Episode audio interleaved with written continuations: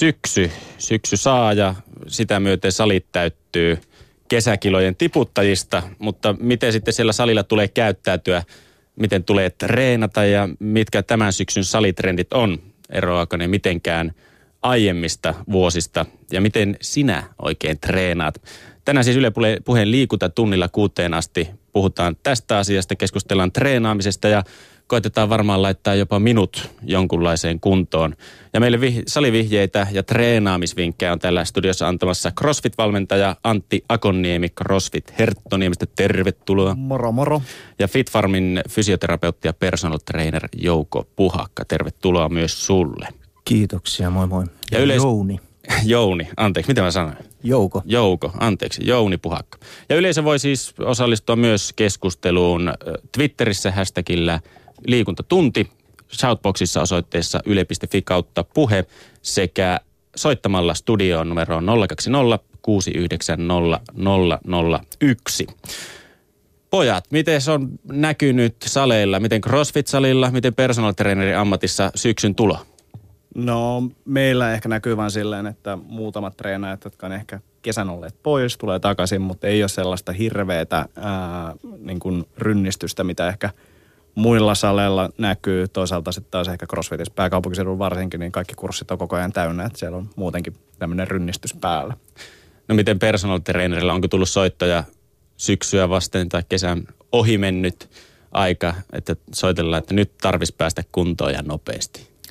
No joo, kyllähän tämä kesä loppuun aina semmoista aikaa, että tota, niin, niin rupeaa puhelin vähän laulaa ja, ja muutenkin, jos puhutaan ihan tuolta perinteisestä kuntosalimaailmasta, niin, niin kyllä se, siellä on niinku ruuhkasta aikaa, aikaa elokuun loppu, syyskuun alku, alku ja vielä vähän, vähän siitä eteenpäinkin, kunnes se sitten taas joulua kohti laantuu, laantuu. Ja etenkin ryhmäliikuntatunneilla näkee, näkee tota, kanssa sitten aikamoista tungosta.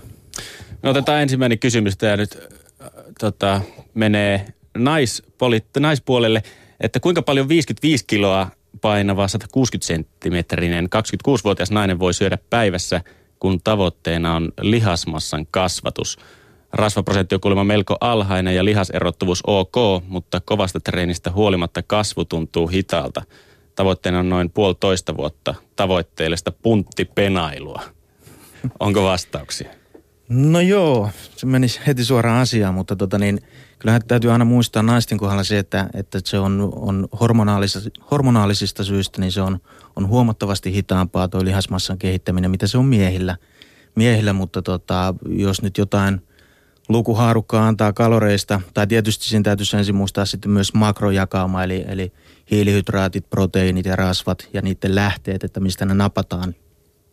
Mutta tota niin, puhutaan siitä kahdesta, kahdesta puolesta tuhannesta kilokalorista, niin sillä saadaan jo massaa sitten kasvatettua, mutta sitten täytyy olla se oikeanlainen reeni siinä yhteydessä kanssa. Minkälainen tämä oikea treeni sitten on? No silloin kun puhutaan lihasmassan kasvatuksesta ja kropan muokkauksesta, niin ihan puntti, punttisalireeni ja monipuolinen punttisalireeni, niin sillä niitä tuloksia saadaan aikaiseksi.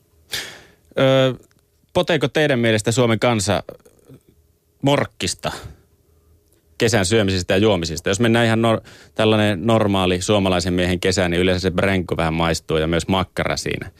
Niin onko yleisilme se, että hirveä morkkissa aina, kun kesä on taa, takana? Kyllä, ja siis varmasti niin kuin myös osittain suomalaiset on vähän semmoiset, että tykätään piiskaa itteensä. Että pitää olla joku syy, että minkä takia pitää mennä treenaamaan, että tuli taas tehtyä ja nyt viikonlopun synnit sitten päästetään pois maanantai treeneissä tai tällaista. Se on vähän hassu ajatus, mutta siltä se ainakin meillä näyttää monesti ja muuallakin muissa lajeissa, mitä on niin kuin seurannut, niin jotenkin semmoinen ruoskiminen kuuluu jotenkin suomalaiseen mentaliteettiin. En tiedä, onko se hyvä vai huono juttu, mutta et siltä ainakin näyttää. No mistä sitten pitäisi lähteä liikkeelle, jos on kesällä tosiaan maistunut vähän juomit ja syömingit ja sitten liikunta on rajoittunut siihen 3-4 tuntia ehkä viikkoa ja sekin on ollut lähinnä hölkkäilyä jossain puulaikefudiskentällä, niin mistä lähteä sitten liikkeelle kunnon kartottamisessa? No kyllähän se on hyvä, hyvä tota, ensin miettiä ne tavoitteet, minkä takia haluaa liikkua tai päästä kuntoon, että mitkä ne, onko se muutaman kilon, kilon saaminen tai, tai housun pännin kaventaminen tai joku, joku vastaava, että siinä vaiheessa kun saadaan ne ensin tavoitteet asetettua, niin sit se, sitä kautta lähdetään miettimään, että miten niihin tavoitteisiin päästään. Joo, ja siis äh, sanoisin, että rauhassa Ja just ehkä tuo tavoitteet on tosi.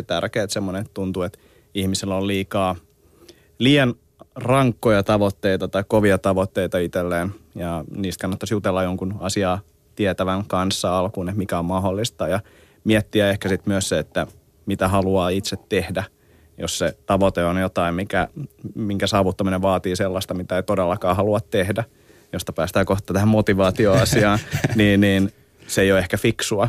Et, et en mäkään niin kuin laita itselleni tavoitetta, että mä lähden juoksemaan ultramaratonin ensi kesänä, koska mä tiedän, että se A vaatii juoksua ja se ei niin ole, ole mun juttu. Yllättäen. B, niin, B, B, se matka on aika pitkä.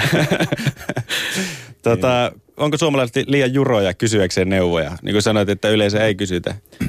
tai että pitäisi kysyä, niin onko se niin, että suomalaiset on semmoista kansaa, että ne ei hirveästi mm. tykkää kysellä neuvoja, että nyt mennään, painetaan täydet pihvit tankoja. Kyllä se vaatii, ainakin itse huomannut sen, että peruskurssilla mä monesti kyselen, että mitä tavoitteita ihmisillä on, niitä ei sieltä löydy, tai että vähän parempaan kuntoon ja tällaista näin. Ja sitten ehkä niitä tavoitteita sitten tulee ilmi myöhemmin, kun se luottamus rakentuu siinä asiakassuhteen tai niin kuin urheilijan kanssa – tai sitten saattaa olla, että niitä tavoitteita ei ole ja sitten voidaan keksiä, että mitä ne tavoitteet voisi olla. Niin ja sitten, sitten tota, öö, se, että, että kun, kun lähdetään liikkumaan, niin tai no juurikin se, että tavoitteet asetetaan sen tekemisen mukaan, että mitä halutaan tehdä, tehdä. Mutta, mutta sitten tuosta kun kysyit, että, että tota, onko suomalaiset liian juroja – kysymään neuvoa, niin, niin mä näkisin ehkä, että se on enemmän miesten ongelma, ongelma että tota, on, on jotain vanhaa urheilutaustaa ja sitten saadaan siinä 3-40 välissä se innostus, että nyt takas kuntoa, kuntoa ja kondikseen ja, ja lähdetään salille ja, ja tehdään siellä niitä vanhoja juttuja ja laite, laitekanta on uudistunut ja, ja kroppa ei ole enää sama, mikä se oli silloin 18 kesäisenä, niin silloin, silloin herkästi tulee ongelmia, että naiset useammin uskaltaakin lähestyä ja, ja kysyä neuvoa rohkeammin. No tänä syksynä on varmasti ollut jotakin uusia trendejä taas liikkumisessa ja salitreenaamisessa, niin kuin joka vuosi on. Mitkä tänä vuonna on ne, tai nyt syksyllä on ne ykkösjutut? Mitä no, porukka tulee kyselle? Mä en ehkä keskity näihin trendeihin hirveästi. Mä yritän keskittyä taas siihen, mikä on fiksua ja mikä niin kuin oikeasti toimii. Et mulla ei itse ehkä Iltalehdistä olen lukenut jotain niin kuin viiskakkosesta, mutta juuri mistään muusta trendistä en ole uudesta trendistä ole tietoinen. No joo, niin personal trainer varmasti tällaisiin asioihin törmää. No kyllä niihin törmää ja, ja ehkä enemmän se tulee tuolta niin laitepuolelta, että aina keksitään joku uusi hilavitkuti, millä, millä sitten yritetään saada ihmiset liikkuu. Ja mikä ei sinänsä ole väärin, että jos ihmiset saadaan liikkeelle jonkun, jonkun avulla, niin hyvä niin, mutta, mutta käytännössä usein menee niin, että, että se lopahtaa sitten jossain vaiheessa. Ja, ja nämä uudet trendit, mitä tulee – niin pääasiassa niitä näkyy tuo ryhmäliikuntapuolella. Eli, eli sinne tulee aina uutta, uutta ihmeellistä jumppaa ja, ja tota, sinne sitten varsinkin naiset niin hakeutuu, hakeutuu kun ne vanhat, vanhat jumppatunnit on koluttu niin moneen kertaan lävitte. Onko se vaan vanhojen juttujen pyörittämistä vai onko niissä oikeastikin jotakin uutta? No eihän nyt pyörää kovin monta kertaa keksitty uudestaan. Että, et tietysti uusia juttuja tulee ja, ja yritetään saada eri näkökulmia – ja lähestymiskulmia asioihin, mutta kyllä ne aika pitkälle on, on sitä samaa, että ihmisen, ihmisillä on neljä raajaa ja, ja fysiikka on kutakuinkin sama ja anatomia, että, että tota, ei hirveän monimutkaisia juttuja pysty ilman laitteita tekemään. Ja sitten ehkä, mikä tuossa tuli mieleen, niin lisäravinnepuoli on ehkä semmoinen, mikä koko ajan uudistuu ja siellä niin kuin brändäyksellä haetaan sitä uutta ostavaa porukkaa ja uutta aaltoa. Että se on ehkä semmoinen, niin kuin mihin niitäkin tulee jo välillä törmättyä. Ei niin paljon, mitä niin kuin aikaisemmin normipunttipuolella tuli törmättyä, mutta että, että näkee, että siellä koko ajan käy kuhina ja yritetään löytää uutta myyvää tuotetta. Ja fakta on kuitenkin se, että jos ne toimisi oikeasti kunnolla, niin, niin me oltaisiin kaikki niin kuin hirveitä mörköjä täällä. Yle Puhe. Ylipuheen liikuntatunnilla meillä on vieraana CrossFit-valmentaja Antti Akoniemi CrossFit Herttoniemestä ja personal trainer, fysioterapeutti Jouni Puhakka Fit Farmilta ja puhutaan salitreenaamisesta, miten syksyllä tulee päästä kuntoon. Ja äsken puhuttiin vähän tämän syksyn trendeistä ja että minkälaisia trendejä ylipäätään tulee salitreenaamiseen. Niin CrossFit on nyt ollut oikeastaan suurin tämmöinen pysyvä trendi, mikä on ollut. Siitä on puhuttu viimeiset ainakin mun mielestä mediassa semmoinen pari vuotta ehkä ja koko ajan nousevin määrin entistä enemmän. Ja täällä kysytäänkin Shoutboxissa nimimerkki Mörkö. Hän ei ole ilmeisesti käynyt vielä mutta hän kysyi, että uskaltaako CrossFitiin tulla, jos on runsaasti ylipainoa ja liikkumisesta vuosikausia? Kyllä uskaltaa. Eli tota, CrossFit on siitä hauska laji, että me pystytään skaalaamaan kaikki liikkeet ja treenit sille, ne sopii kelle tahansa. Et, et aina esimerkki, mitä mä käytän, niin samalle tunnille ää, saattaa tulla entinen maailmanmestari, lajin maailmanmestari ja sitten toisaalta esimerkiksi eläkeläinen, joka ei harrastanut liikuntaa ikinä. Niin molemmat pystyy sen treenin tekemään. Tämä on valmentajan ammattitaidosta kiinni, että tämä homma täyttyy ja mahdollistuu. No tämä on just, mä oon joskus miettinyt vaihtoehto, että menisi CrossFit-tunnille, mutta sitten mä oon katsonut YouTubesta, että mikä meininki siellä äijä painaa jotakin 20 leukaa, siitä minuutin palautuminen, sitten jotakin kyykkyhyppyjä jollekin metrin tasan, tasanteelle, niitä 50 putkea, sitten lähtee juoksemaan 400 metriä kolmen kerran vedoilla täysiä kyllä mä sanon, että siinä vaiheessa niin mulla tippuu hanskat ja mä menen siihen sohvan pohjalle katsoa telkkaa. Tämä on ehkä osa sitä, minkä takia CrossFit menestyy, että tämä on tämmöinen niin muka extreme-laji. Eli sitten kun sä kävisit treenaamassa meillä ja kertoisit kahvitunnilla, että mä harrastan crossfittiä ja sitten kaverit menee katsoa näitä samoja YouTube-videoita, niin sille, että, että miten voi olla, että no, se on kyllä kovassa kunnossa ja totuus on kuitenkin salilla ehkä vähän eri kuin jossain kisavideoissa, mitä katsotaan, että, että kyllä se on niin kuin ihan kaikille että mun oma isä eläke, eläkeiässä nyt, niin, niin, niin tuossa puolitoista vuotta sitten teki treenit ja pystyi ihan hyvin tekemään, että ei ole mitään ongelmaa. Ö, Hepo 79 sanoi, että salilla tulee olla hauskaa ja kysyi siihen samaan hengenvetoa, että mikä crossfitistä tekee hauskempaa sitten kuin saliharjoittelu? Toi on myös niin kuin tosi tärkeä pointti, koska tota, jos treenaaminen on hauskaa, niin sä et tee sitä, ellei sä pakota itseäsi sitten väkisin sieltä ja tämä pakottaminen toimii niin kuin tietyn aikaa. Ja tota, CrossFitissä tekee niin kuin hauskaa se, että meillä on ensinnäkin kilpailuelementti, me tehdään ryhmässä näitä. Jos on entinen kilpaurheilija niin kuin itse, niin sieltä pystyy löytämään sen kilpailuelementin, se on yksi. Toinen on se, että siellä on yhteisö, jotka kaikki käy siellä samalla – tunnilla samalla salilla, eli salin sisälle muodostuu tämmöinen yhteisö. Saattaa niin ulkopuolisen kuulostaa vähän hassulta, että en mä halua mitään niin kuin uusia ystäviä sieltä tai muuta, mutta tota, kyllä niin kuin, ainakin ne, ketkä meillä jatkaa treenaamista, niin, niin, niin selkeästi hakee sieltä myös jotain muuta kuin sen treenin. Ja se on myös salien välillä on yhteisö Suomessa, joka on tosi vahva, veikka, että se on maailmanlaajuisesti niin ihan vahvimpia – juuri viikonloppuna oltiin sitten tuossa niin kuin salinomistajien kanssa verkostoitumassa ja niin kuin treenailemassa. Ja nämä on niin kuin yksi juttu, mitkä varmasti tekee lajista mielenkiintoisen. Plus sitten se, että noissa liikkeissä kehittyy, sä huomaat myös ne vaikutukset salin ulkopuolella. Eli se ei ole pelkästään, että sä saat rasvaprosentin laskemaan tai lisää lihastamaan, sitten huomaat, että hetkonen, että työskentely on helpompaa tai okei, okay, mulla ei enää ollut selkäkipuja tai mä pystyn kävelemään rappuset niin kuin ilman mitään polviongelmia tai muuta, niin, niin, niin nämä on niitä asioita, mitkä tekee sitten hauskaa. No Jouni, miten sä vertaisit personal trainerilla? Puhuttiin, että ei laiteta nyt mitään vastakkainasettelua, mutta ei tehdä, ei tehdä sitä. mutta miten, miten sä vertaisit saliharjoittelua, normaalia salipunttaamista CrossFit-trainingiin? No onhan ne valtavasti erova, eroavaisuuksia niissä, että tota, niin, niin crossfit on paljon toiminnallisempaa ja, ja siinä opitaan käyttämään kroppaa ihan erillä tavalla, mitä taas perinteisessä niin kuin kehon muokkaustyylisessä kuntosaliharjoittelussa, jos, jos sitä hait tuossa. Ja, ja tota niin, niin, niin, silloin kun pyritään muokkaamaan kroppaa, niin liikkeet saattaa olla hyvinkin eristettyjä, että, että pyritään saamaan se tietty lihas kuormitettua, mitä halu, halutaan muokata, että on se hauis tai reisi tai, tai pakara tai mikä tahansa, niin pyritään tekemään – tekee niin sanottuja eri, eristäviä liikkeitä, kun sitten taas voimatyylisessä reenissä tai jossain crossfit-tyylisessä reenissä, niin pyritään saamaan se kroppa toimimaan niin kuin yhtenä kappaleena hyvin ja mahdollisimman vahvasti ja saada lihasketjut toimimaan oikein oikeassa järjestyksessä ja sitä kautta tuota, saa sitten se toiminnallisuus hiottua mahdollisimman hyväksi. Tänne tulee paljon kysymyksiä Shoutboxiin ja laittakaa ihmeessä kuulijat lisää osoitteessa yle.fi kautta puhe. Mimmi kysyi, että mua vaan mietityttää, kuinka nopeasti voi mennä treenaamaan kunnon flunssan jälkeen ja onko siitä treenistä mitään hyötyä, jos menee liian nopeasti, varmaan siis jos menee liian nopeasti juurikin tämän sairauden jälkeen. Mitä hyötyä on pikkusairastelun jälkeen?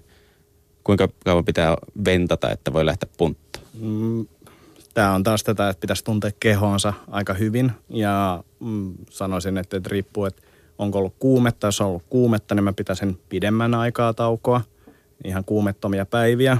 sit kun tuntuu siltä, että nyt mä haluan mennä treenaamaan, ei sille, että pään sisällä joku pieni, pieni ääni sanoo, että nyt pitäisi mennä treenaamaan, vaan se, että kroppa oikeasti hinkuu treenaamaan, niin silloin varmaan alkaa hiljakseen olemaan valmis treenille. Ja kun menee treenaamaan, niin kuuntelisin hyvin pitkälti sitä, että miten syke käyttäytyy, hengästynkö helpommin kuin aikaisemmin ja tällaisia, jotka voi olla sitten mittareita sille, että onko vielä oikeasti kunnossa.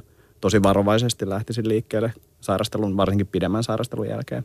Ja mitä vaikutuksia sillä on, että lähtee sairauden jälkeen, vaikka tuntuu siltä, että nyt pakottaa rintaa ja sydän tahtoo lentää, niin siltikin päämärkänä nostaa puntteja ylös. Mitä vaikutuksia sillä saattaa olla keholla? No siinä tietysti vakavimmat vaikutukset saattaa olla jälkitaudit, mitä tulee sitten, sitten tuota, että jos kun kroppa on jo sen flunssan jäljiltä tietyssä stressitilassa ja, ja paranemassa siitä, niin jos sä teet tiukan reenin siihen perään, niin se ei ole päässyt palautumaan, palautumaan flunssasta eikä se pääse kunnolla palautumaan sitä reenistäkään. Eli, eli maltti on ja just niin kuin Antti sanoi, että, että pitäisi ihmisten oppia kuuntelemaan sitä omaa kroppaansa, että mikä on semmoista tota, niin kuin perusväsymystä, töistä johtuvaa henkistä, vähän niin kuin väsymystä, että tekisi mieli jäädä sohvalle tai mikä on sitten semmoista selvää niin kuin nuutuneisuutta, että, että vähän kolottaa joka paikkaa ja ei oikein palautunut edellisestä treenistä ja, ja muuta, niin, niin, mutta se on, se on vaikea asia, mutta, mutta sen oppii kyllä, kun, kun tarkasti kuuntelee itteensä. Joo. Sitten ehkä vielä lisäisin noihin jälkitauteihin se sydänlihastulehdus ja kaikenlaiset sydänhäiriöt voi niin kuin olla tämmöisiä hyviä motivaattoreita, että miksi kannattaa ottaa varovaisesti. No ainakin mun, mun korvaan tuo kuulostaa siitä, että sydänlihastulehdusta tollaset, niin ihan, ihan heti lähti sairauden jälkeen koittaa, että miltä se nyt keho tuntuu.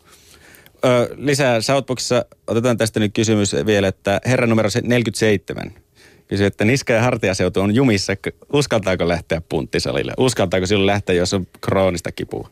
No tota niin, tietysti riippuu vähän minkälaista kipua se on, mutta, mutta niin kuin tuossa keskusteltiin ennen lähetystä, niin, niin tota, ehkä se isoin, isoin juttu olisi se, että ihmiset vaan tekis jotain. Että ei niinkään se, että mitä, mitä lähtee tekemään, vaan se, että, että kun kroppaa ei käytetä, istutaan toimistossa monta tuntia putkia, näpytellään tietokonetta, niin se on selväkin, että kroppa rupeaa reagoimaan siihen. Jos ei vapaa-ajalla tee mitään sen oman kondiksen eteen, niin tota, ilman muuta, jos ei ole mitään niin kuin tietysti jos oireet on vakavia, on hermostollisia oireita, kädet puutuu tai muuta, niin totta kai ensin konsultoida lääkärin kanssa, että – että saadaan poissuljettua kaikki niin vakavat sairaudet, että jos on, on tota kasvaimia tai jotain muuta, nyt ei pidä kysyjän sitten pelästyä siellä, siellä mutta tota, niin, niin, niin poissuljettua kaikki semmoiset asiat ja sen jälkeen lähtee jumppaamaan, saada veri kiertään, aineet vaihtuu siellä niskahartiaseudussa, niin yleensä silloin tilanne menee parempaan suuntaan. Ja tuosta ehkä niin kuin vielä se just, että, että, että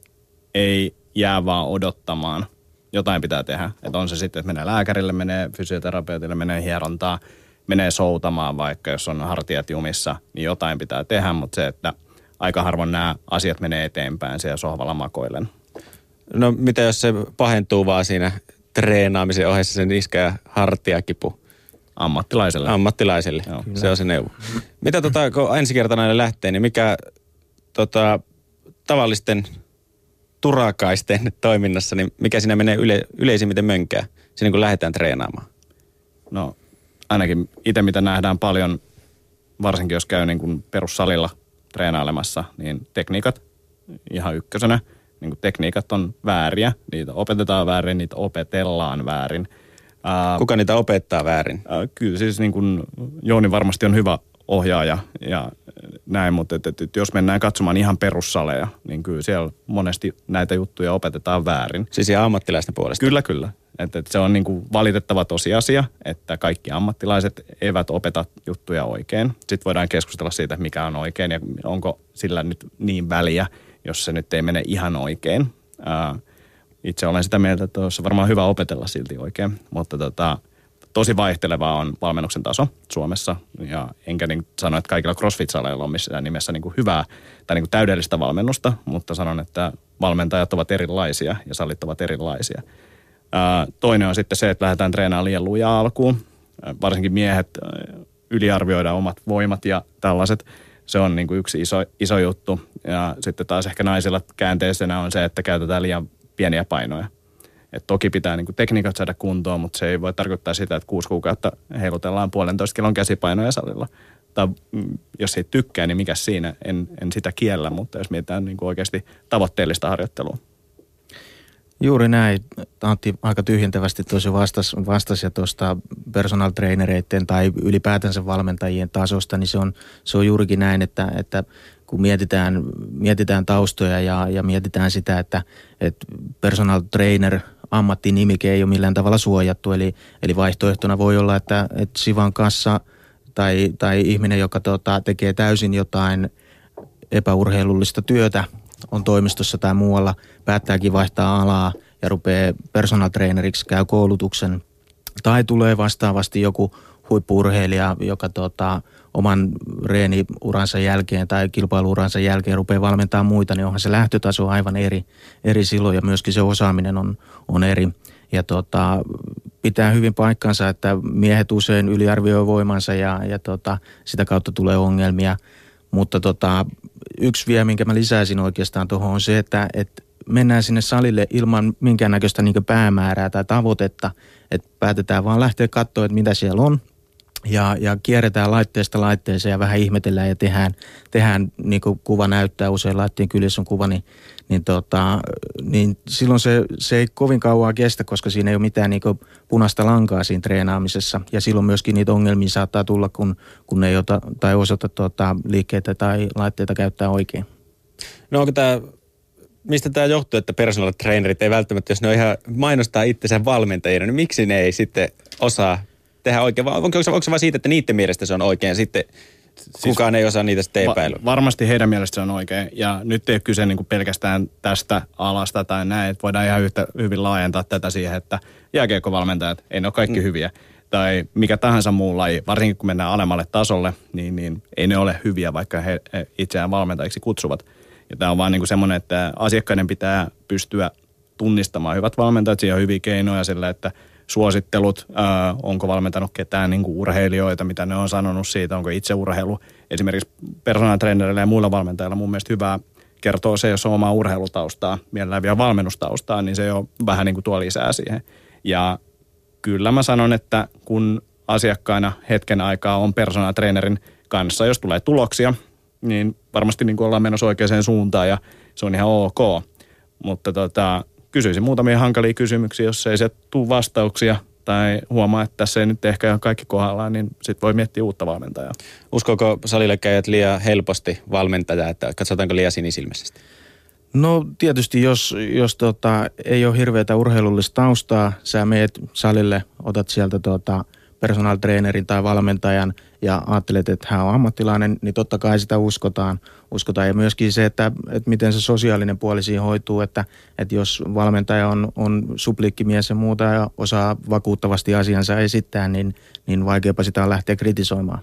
Kat, no, niin, että tulokset niin kuin sekin, että, että, että jos meillä asiakkaat ei saa tuloksia, niin mun puolesta voi, niin kuin, ja kannattaakin varmaan miettiä, että miksi näin, näin on. Että, että voi tulla syyttämään mua tai sitten tota, niin kuin voidaan miettiä, mistä se johtuu. Mutta tulokset on mun mielestä ihan hyvä semmoinen mittari, että, että jos ei saa niitä haluttuja tuloksia, mistä ollaan keskustellut valmentajan kanssa, niin sitten pitää varmaan keskustella niitä uudestaan ja miettiä, että onko tämä homma niin kuin toimiva. Katsoko teidän mielestä jengi liikaa internetistä esimerkiksi ohjeita ja sitten omin päin lähtee niitä toteuttaa. Blogeja ja YouTube-videoita löytyy vähän joka lähtee. Siis kyllähän niitä katsotaan aika paljon, mutta se voi olla semmoinen tie, niin kuin periaatteessa se on, sekin, sekin on yksi tapa, mitä mä oon löytänyt tähän lajiin itse aika, a, aikoinaan.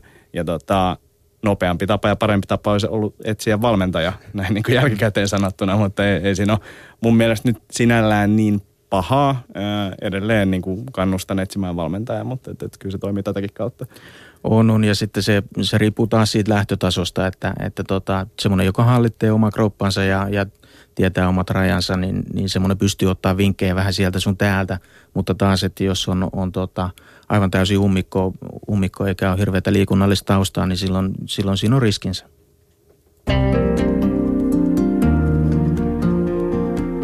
Liikuntatunti. Jere Pehkonen.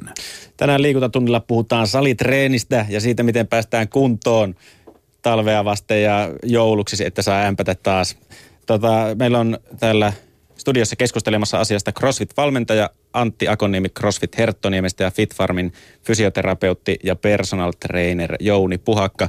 Shoutboxiin on tullut kysymyksiä, mahtavaa. Laittakaa lisää osoitteessa yle.fi kautta puhe. Ja lisäksi voitte soittaa studion, mikäli haluat. Numero on 020 690 001 ja Twitterissä hashtagillä liikuntatunti käy keskustelu myös kovana. Jos otetaan pari kysymystä Shoutboxissa, täällä Burro-nimimerkki on kysynyt, että jos salilla käyntiä harrastaa niin sanottuna kakkoslajina, eli 1-2 kertaa viikossa, niin voiko silloin edes ajatella saavansa näkyviä tuloksia? Jouni Puhakka, sä saat vastata tähän.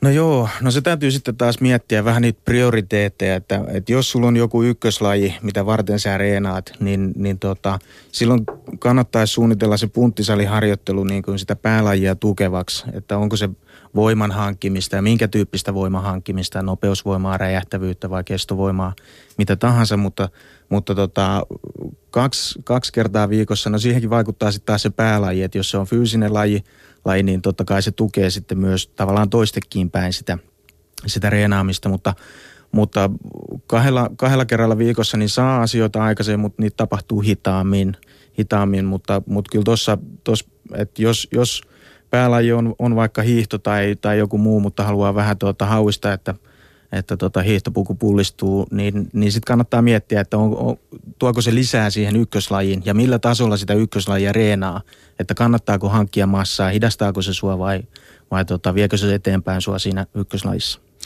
Miten CrossFit tois johonkin meillä, ykköslajiin niin, Meillä käy aika paljon erilaisia urheilijoita ja sitten se kysymys on just siitä, että kuinka paljon, mitkä ne tavoitteet se ykköslajissa on, kuinka paljon sitä treenataan, kuinka paljon on järkevää sitten treenaa crossfittiä. Et se kyllä tuo, meillä käy esimerkiksi paljon triathlonisteja, eli mikä ei ole silleen perinteisesti voimalaji, mutta tota, me tuodaan sitten maitohappokestävyyttä sinne ja se tukee tosi hyvin sitä harjoittelua. Sitten taas toisaalta meillä käy myös voimalajeja tai sinne päin olevia lajeja, eli jenkkifutajia, jotka sitten taas saa – ehkä enemmän sitä kans maitohappokestävyyttä, vähän enemmän kestävyyttä sinne. Ja sitten saa myös tehdä sitä voimaharjoittelua meille, eikä tarvitse erikseen käydä sitten punttia tekemässä pelkästään. Niin kyllä se tukee sitä, mutta se on myös hankalaa, varsinkin jos ollaan oikeasti huipulla. Sanoisin, että silloin niin kuin kannattaa ehkä just miettiä sitä, että tehdään oma voimaohjelma tukemaan sitä, jos se on se, mitä haetaan. Ja sitten just toi hidastuminen on hyvä, hyvä pointti, että – jos tulee yhtäkkiä 120-kiloiseksi pingiksen pelaajaksi, niin se peli voi vähän hidastua siinä, mutta ehkä näin ei kahdessa, kaksi kertaa viikossa treenatessa käy. Mutta ehkä lyöntivoima siinä kuitenkin kehittyy, mikä taas tuo nopeutta siihen Lisäksi mamma kysyy, että juoksin ja fillaroin lähes päivittäin. Nyt olen miettinyt salitreeniä lisäksi. Minkä tyyppinen salitreeni olisi hyvä lisää juoksia, hiihtäjä, pyöräilijälle? Ja varmaan näitä kaikkia tehdään eri aikaa, ettei No tota ne on, öö, riippuu taas siitä taustasta, onko salilla käynyt ja, ja minkä verran ja mitä siellä on tehnyt, tehnyt mutta kyllä mä lähtisin ihan perus, perusohjelmalla liikenteeseen ja, ja pyrkisin lähteen sitä toiminnallisuutta hakeen siellä, eli, eli vapailla painoilla jumppailtaisiin, milloin tulee koordinaatio, kropan hallintaa, tasapaino ihan erillä tavalla kuin se, että sä meet laitteeseen, laitteeseen istuu ja ojannat polvea, että, että tota, sitä kautta niin toi saliharjoittelupuoli – lähtisi liikenteessä. Miten nopea ihmiset sitten tahtoo edetä? Tai miten sä tunnet oman kroppasi, että nyt mä oon esimerkiksi salitreenissä tehnyt tietyillä painoilla ja nyt pitäisi nostaa. Silloin vasta kun se nousee liian helposti vai onko tässä jotakin muita kikkoja? No jos, jos mietitään, että on ihmiselle tehty ohjelma ja, ja tota niin, siellä on esimerkiksi tietyssä liikkeessä toistomäärä 8-12, niin miten mä neuvon ihmistä – on se, että, että valitsee semmoiset painot, että pystyy suurin piirtein tuota, puhtaalla tekniikalla tekemään sen 8-19 ja sillä jumppaa niin kauan, kunnes huomaa, että tota, se puhdas tekniikka säilyy, mutta toistoja tuleekin sinne 12-13 kappaletta suurin piirtein. Niin silloin voi lisätä painoa muutaman kilon, 2,5 kiloa ehkä maksimissaan, maksimissaan niin tota, ja lähtee tai tätä kautta saadaan sitten ne toistomäärät taas tippuun sinne 8-9 luokkaan ja sitten taas mennään sillä niin kauan, kunnes voimat on kasvanut eteenpäin ja pudotetaan uudestaan toistomääriä. Ja aloittelijalle käytännössä niin kun, kunhan sä teet suht raskaalla painolla, tuo sulle voimaa. Periaatteessa ihan sama, mitä sä teet, tuo sulle lisää voimaa. Sitten kun siitä päästään eteenpäin, niin sitten pitää miettiä vähän tarkemmin, miten sitä voimaa oikeasti kehitetään. Ja silloin yleensä niin ihmiset alkaa hiljakseen oppimaan, että missä ne omat rajat menee, miltä tämä paino tuntuu, pystyisikö laittaa viisi kiloa vielä lisää. Ja myös sitten valmentajan rooli siinä tai treenikavereiden rooli, että joku vähän kannustaa kokeilemaan niitä rajoja kuitenkin tekniikan ehdoilla, niin, niin on tosi tärkeää. On ja sitten siinä on myöskin se, että usein ihmiset, ja taas varsinkin mä oon huomannut naisten kanssa, on se, että, että he eivät välttämättä uskalla tai osaa pistää itteensä ihan sinne niin selkäseinään vasten, että viedä sinne rajoille. Mm. rajoille. Et sekin vaatii harjoittelua, että sä saat itsestäsi mahdollisimman paljon irti siellä puntilla tai, tai jossain pyörälenkillä tai missä tahansa. Se on siinä mielessä hyvä sitten, että jos on valmentaja lähellä, niin valmentaja käy laittamassa sulle lisää painoa, niin ei, ei tarvitse arpoa niiden kanssa. No missä vaiheessa sitten käy itteensä vastaan, että jos pinkoa, siinä on maitohapot hauiksissa vetää ja on lihas aivan pinkeänä, kohta repeämäisillä, mutta siltikin tahtoo vaan vääntää se 11 vielä siihen. Niin missä vaiheessa tämä punttailu sitten, missä vaiheessa pitää tuntea se, että se käy oikeasti itteensä vastaan? Se, ettei se kehitä enää. No kyllä, tota, jos tuommoiseen tilanteeseen menee, niin... niin, tota, mulla. niin, niin, niin, se, että, että se yleensä rupeaa näkyy siinä tekniikassa sitten, että, että siitä tietää, että jos ei pysty tota, tekniikkaa tekemään puhtaasti, niin, niin silloin siinä on liikaa, liikaa tuota vastusta. Ja sitten jos puhutaan crossfitistä, niin tuossa niin kun tekniikka on hyvä pointti, mutta myös sitten toinen on se ylirasitus. Eli laji on semmoinen, mihin jää helposti koukkuun. Sitä tulee tehtyä liian usein alkuun, varsinkin kun kroppa ei vielä tottunut siihen. Heti jos on univaikeuksia, hikoilee iltasi vielä pitkään treenin jälkeen ja tällaisia, niin siinä vaiheessa on pakko tuoda sitä. Eli pidempään treenanneet osaa kuunnella hyvin kroppaa, mutta aloittelee välttämättä huomaa, että on jo ylirasituksen puolella. Ylikuntoista nyt voi olla montaa mieltä, mutta tota, niin kuin ylirasitus on jo semmoinen tila, mitä pitäisi välttää varsinkin alkuvaiheessa. Polvivainen kysyy, että miten saa polveen kautta reisiin voimaa eturistiside leikattu aikanaan? No te, tekemällä tuota, jalkalihasliikkeitä, että vaihtoehtoja on tietysti paljon, että se, sekin riippuu sitten taas siitä, että oireileeko se polvi tällä hetkellä ja missä liikkeessä se oireilee. Et tietysti, että jos sinne tulee selkeitä kipua, niin se täytyisi katsoa sitten jonkun ammattilaisen toimesta se liikerata, miten se liike tehdään, onko se kyykky tai prässi tai, tai sitten tämmöinen tota, eristyneempi liike, eli, eli tota, polven ojennus jossain laitteessa tai koukistus – ja, ja tota, vähän, että miten, miten se kipuilee tosissaan sieltä. Ja sitten usein polvivaivat sitten johtuu myöskin vähän siitä, että, että polveen ympäröivät kudokset on niin kireet, että ne tekee pientä toimintahäiriöä sinne polveen ja sitä kautta tulee kipua. Ja, ja tota, sekin, sekin sitten on ehkä CrossFit-piireissä vielä enemmän tästä kyykystä, kyykystä puhutaan, että mille, mille syvyydelle se kyykky pitää tehdä ja muuta. Että, että monesti, monesti kuulee, että se on siihen 90 eikä alemmassa, että muuten polvet sanoo box – mutta tota, kyllä nykytiedon valossa niin, niin se kannattaisi mennä sinne vähän alemmassa, eikö näin? Persekenttä. Kyllä, kyllä juuri näin. Ash to the grass, niin kuin sanotaan. mutta tuosta tota, vielä polviongelmista, niin 95 pinnaa ongelmista, mitä me nähdään, niin johtuu ihan siitä vaan, että etureidet on niin tukossa ja ne on kireet. Eli suosittelen hieroja käymään, reidet pitää hieroa auki.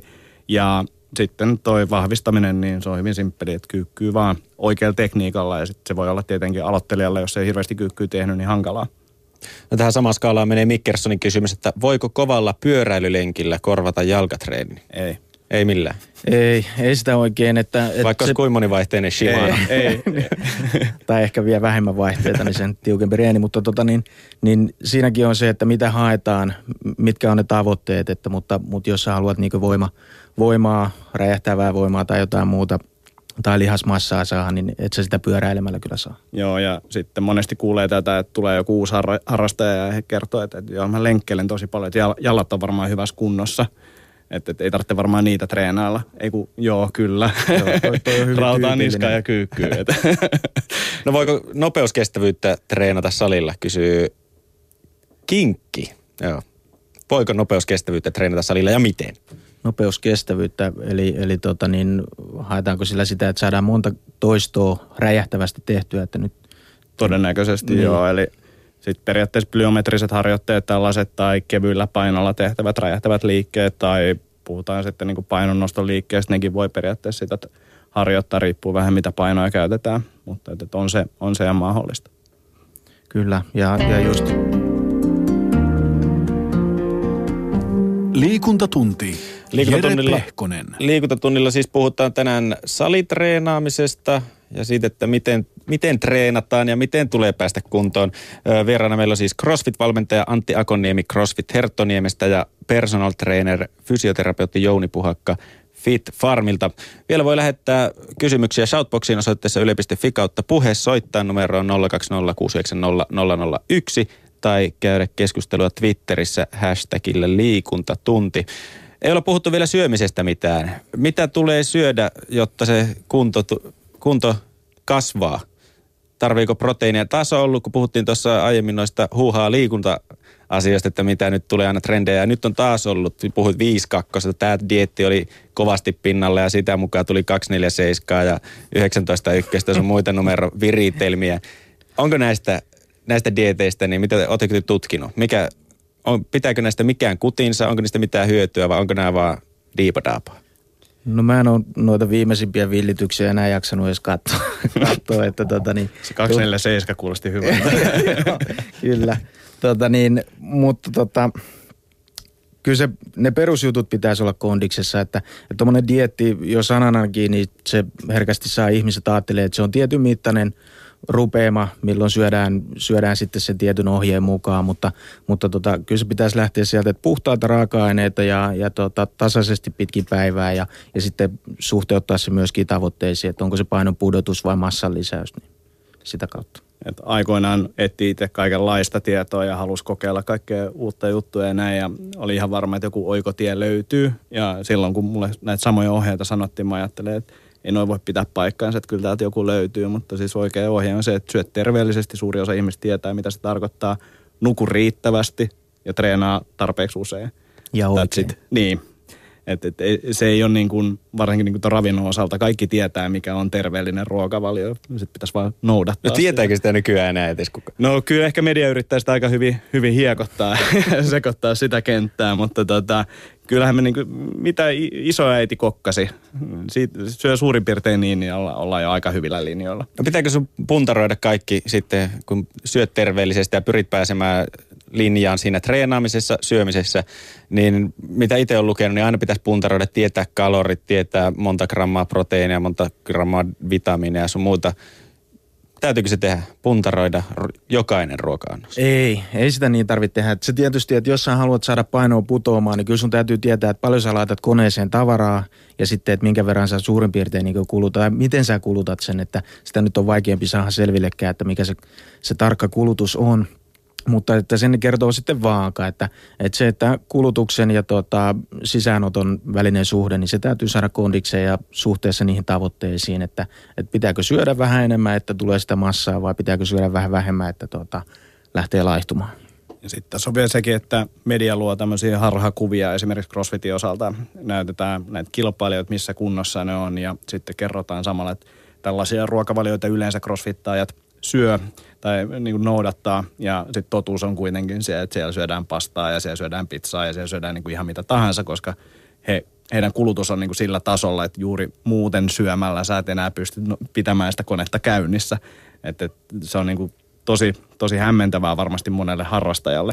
Ja sitten toinen on just toi, että, että puntarointi, niin ehkä siinä vaiheessa, jos on painoluokkalajissa tai menossa kisalavoille jossain – podihommissa, niin sit voi olla ihan oleellista, mutta perusharrastajalle sanoisin, että, että ei, ei, ei kyllä ole.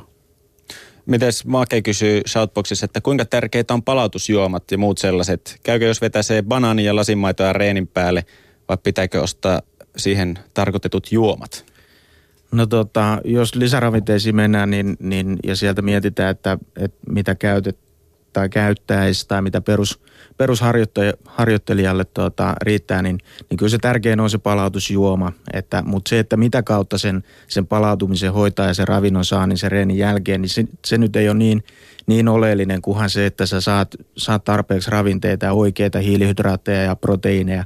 Mutta se, että mikä tulee näihin proteiinijuomiin ja, ja muihin niin proteiinivalmisteisiin, niin siinä on yleensä se, että ne on – on pilkottu semmoiseen muotoon, että ne sulaa ja imeytyy vähän nopeammin, mutta yhtä hyvin se voi rahkalla ja banaanilla sen asian hoitaa. Joo, ihan samaa mieltä, että normaali ruoka, jos sen pystyy syömään heti, niin ihan ok. Jos ei, niin sitten joku palautusjuoma voi olla kätevämpi vaihtoehto. Ja sitten taas pidemmälle, kun mennään, niin kuin kilpaurheilussa puhutaan, niin sitten varmasti joo, kannattaa syödä, mutta tai vetää palautusjuoma muuten, niin ei ole väliä. Lähteekö jengi teidän mielestä liian helposti näihin lisäravinne juomiin sun muihin, että täytyy ostaa maltot ja herat ja kaikki muut jauheet Ritvan myrkistä tai jostain muualta luontaista kaupasta? No tota, sekin riippuu niin siitä, siitä harrastajasta itsestä, että niin kuin kaikki tiedetään, että on välineurheilijoita, jotka aloittaa uuden lajin, niin niillä on heti viimeisen päälle kaikki vehkeet ja, ja ne usein myöskin sitten hommaa kaikki lisäravinteetkin. Ja sitten on taas niitä, jotka lähtee vähän harkitummin liikenteeseen ja katsoo, että miten homma maistuu ja, ja tuleeko siitä pitempiaikainen harrastus ja sen mukaan sitten rupeaa täydentää sitä varuste- ja, ruokavalikoimaa. Joo, että et, kyllähän siinä pitää myös miettiä sitten sitä, että niin kuin, no, palautusoma mun mielestä ihan ok, jos sen haluaa ostaa, niin sillä selvä, mutta sitten lisäravinen maailmasta löytyy vaikka mitä ja todennäköisesti joo, kyllä lähtee liian helposti niihin, koska markkinat näköjään toimii edelleen silläkin puolella, niitä myydään niin paljon ja suurin osa niistä on varmasti niin kuin rahaan nähden tai siihen arvoon nähden, mitä sieltä saa, niin ihan, ihan turhiin. No siis onko teidän mielestä tämä tulva, mitä näitä just tulee, että niitä on paljon – ja sitten kun niitä alkaa katsoa, niin niitä on joka lähtö, että tunnin treeniin, parin tunnin treeniin, palauttavaa ennen treeniä, kaksi tuntia treenin jälkeen ennen nukkumaan. Tämän tyylisiä juttuja lisäravinnepuolella. Onko niitä liikaa, onko ne kaikki aivan samanlaisia, onko niistä mitään hyötyä? No kyllähän niitä paljon on, on että, että tota, mutta ehkä se taas kertoo sitten meistä kuluttajista, että, mm. että kun niitä noin paljon on, on että, ja meidän valveutuneisuudesta, mutta, mutta tota, se, että, että edelleen mä painottaisin sitä, että se perusruokavalio on kondiksessa ja lisäravinteet on nimensä mukaisesti lisäravinteita. Että jos, jos ei pysty syömään tarpeeksi niin kuin oikeita ravintoaineita, tulee, tulee jotain ongelmia, niin sitten lisäravinteilla vähän paikkaa sitä, mutta ikinä ei saisi niin kuin sitä ravintopuolta rupea rakentamaan niiden lisäravinteiden varaan. Joo, ja sitten ehkä se, että lisäravinnekauppias tai se tuoteseloste purkin kyljessä eivät ole oikeita paikkoja niin kuin etsiä sitä tietoa. Eli se tieto pitäisi tulla jostain vähän paremmasta lähteestä, että tämä homma toimii, niin kuin esimerkiksi kreatiini. Kreatiini toimii, on todistettu, että se toimii. Että, että pystytään oikeasti luottamaan siihen, että tätä on tutkittu ja tämä selkeästi ihmisillä toimii, eikä vaan sillä, että jossain rottakokeessa ehkä nähtiin jotain ja sen takia tehtiin tämmöinen tuote. No miten, minkälainen olo pitää olla kehossa, että pitää lähteä lisäravinteisiin hakemaan niistä? Milloin tuntee sen, että nyt mä tarvin sitä vai pitäisikö aina pitäytyä vaan niin kauan kuin vaan kaupassa riittää tavaraa, niin rahkassa. tota, niin, niin, niin, no siinäkin on se, että jos tuntuu, että ei oikein palaudu, palaudu reeneistä kunnolla, että menee useampi päivä ja muuta, niin sitten tsekkaa, että mikä se, missä kunnossa se ravinto on, on, että onko siinä niin oikeat aineet, oikeat suhteet niissä aineissa. Ja toinen on sitten tietysti taas, että, että miten, jos tulokset rupeaa junnaan paikallaan, niin sekin kertoo myöskin siitä, että, että jossain joko reenissä on jotain pielessä tai ravinnossa tai levossa on jotain pielessä. Että nämä on kaikki niin yhteydessä toisiinsa, että yhtä yksittäistä asiaa sieltä on vaikea rupea nostaa esiin en, en näe, että kovin niin kuin herkästi sen palautuselman jälkeen kehossa tunnet yhtään mitään, että tarvetta olisi tällaiselle lisäravinteelle. Ehkä kun D-vitamiini voi olla Suomessa semmoinen, mikä sinne kannattaa ottaa, mutta juuri muuta, niin en, en näe, että tuut huomaamaan. Ö, otetaan tästä vielä yksi kysymys Murolta, että mitä lisäravinteita te käytätte? No tällä hetkellä palautusjuoma on oikeastaan se, että tietysti aina, aina aikaa ajoin, jos on halunnut vähän, vähän tota, tiukentaa reeniä, niin on kokeilumielessä ottanut tiettyjä aineita sitten – käyttöön, että tota, niin, niin katsonut, että onko niillä vaikutusta, mutta, mutta palautusjuoma on tällä hetkellä se, mitä itse. Palautusjuoma, kalaöljy ja sitten just D-vitamiini löytyy tällä hetkellä kaapista. Meillä on vielä kolme minuuttia lähetysaikaa, niin nyt tulee maailman nopein kuntoon laitto. Mitä mun Jere Pehkosen pitäisi tehdä itselleni? Te näette mut, tässä, te näette mut tässä, mä lösetän tässä tuolilla. Mun jalat on kuin mittatikut ja mä voin sanoa, että mulla sydäntä pakottaa kun mä juoksen, mun liikunta on lähinnä siitä, että mä juoksen bussin tai junaa hätätilanteessa kerran viikossa salibändyä ja silloinkin tuntuu 20 minuutin jälkeen siltä, että kyllä tämä alkaa olla pikkuhiljaa tässä, että ei muuta kuin naulaa viimeistä arkkoa ja mulla alle. Mitä mun pitäisi tehdä? Ottaa itseäsi niskasta ja ottaa, ottaa tota, yhteyttä johonkin tämmöisiin ammattilaisiin. tota, mä sanoisin, että joku semmoinen laji, mistä oikeasti tykkää, että tästä oikeasti harrastaneeksi silleen, että sun ei tarvitse miettiä sitä, että nyt pitäisi taas lähteä tai muuta. Että et, et semmoinen laji ja sitten ehkä kyykkää vähän. mistä mistä tota, mä saisin motivaatio? Onko teillä, mistä te evätte oman motivaationne treenaamiseen, kunnossa pysymiseen? Mistä mä voin saada sen motivaation, että kun mua kiinnostaa päästä kuntoon, mutta mistä se motivaatio? No tässä tullaan sitten taas siihen mentaalipuoleen, mitä me ei ole sivuttu ollenkaan tässä keskustelussa, mutta tota, niin, niin se, että, että lähtee rakentamaan vähän, vähän niitä arvoja katsoa, että mikä on semmoiset arvot, mitkä laittaisi sut liikkumaan. Onko ne terveys, terveyspuolen juttuja vai onko ne ulkonäköpainotteiset vai onko se joku, joku tota, kondispuolen juttu, että sä haluat, haluat juosta maratonin tai mitä tahansa, että, että sitä kautta miettii niitä asioita ja sitten tota, ne tavoitteet asettaa siihen ja myöskin se reeni sitten niitä tavoitteita vastaavaksi. Et se, mikä itsellä on niin semmoinen pitkän ajan tavoite on se, että kun normaalisti suorituskyky alkaa laskea 20 ikävuoden jälkeen, niin mä yritän pitää sen siellä suht ylhäällä 80 ja 70 ikävuoteen, minne ikinä se sitten jatkuukaan, josta se sitten romahtaa, eli sitten siinä vaiheessa potkastaan tai laitetaan se arkku kiinni, niin, niin tota, että et yrittäisi ylläpitää sitä.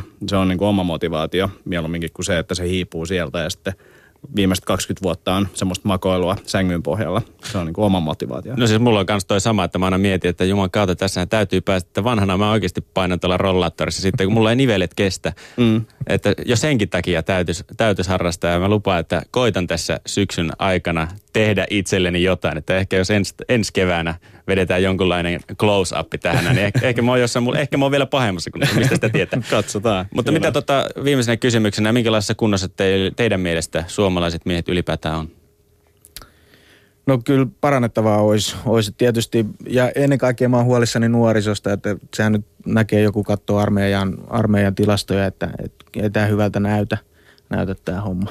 Huonossa, valitettavaa, mutta totta se on painavaa sanaa. Koittakaa ihmiset saada itsenne kuntoon. Ja jos minä voin jollekin rohkaisuna, niin tehdään se yhdessä.